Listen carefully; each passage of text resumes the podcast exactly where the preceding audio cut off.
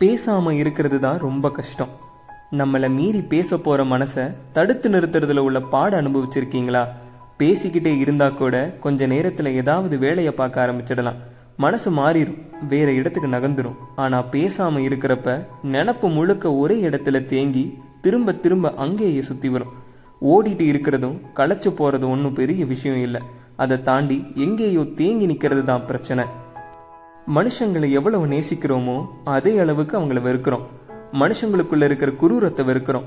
அன்புக்கும் அடிமைத்தனத்துக்கும் வித்தியாசம் தெரியாம மேல விழுந்து பிராண்டிட்டு அது நெசந்தானு போராடுறவங்கள பாக்குறப்போ நமக்கு பரிதாபம் மட்டும்தான் வருது. அப்படி எல்லாம் ஒருத்தரை நேசிக்க வச்சிட முடியும்னா எல்லாரும் எல்லாரையும் விரும்பிடலாம்ல?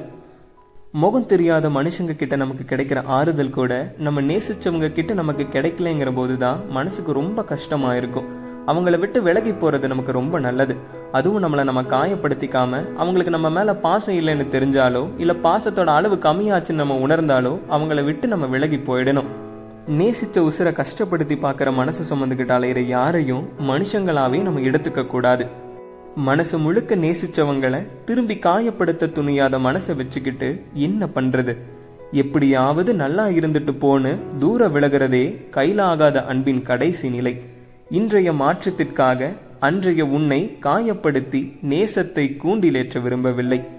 நான் விரும்பிய நபர் அவர் அவராகவே இருக்கட்டும். காலமும் மனுஷங்களும் தான் மாறிக்கிட்டே இருக்காங்களே தவிர அவங்க தர அன்பும் வழியும் என்னைக்குமே நிலையானது.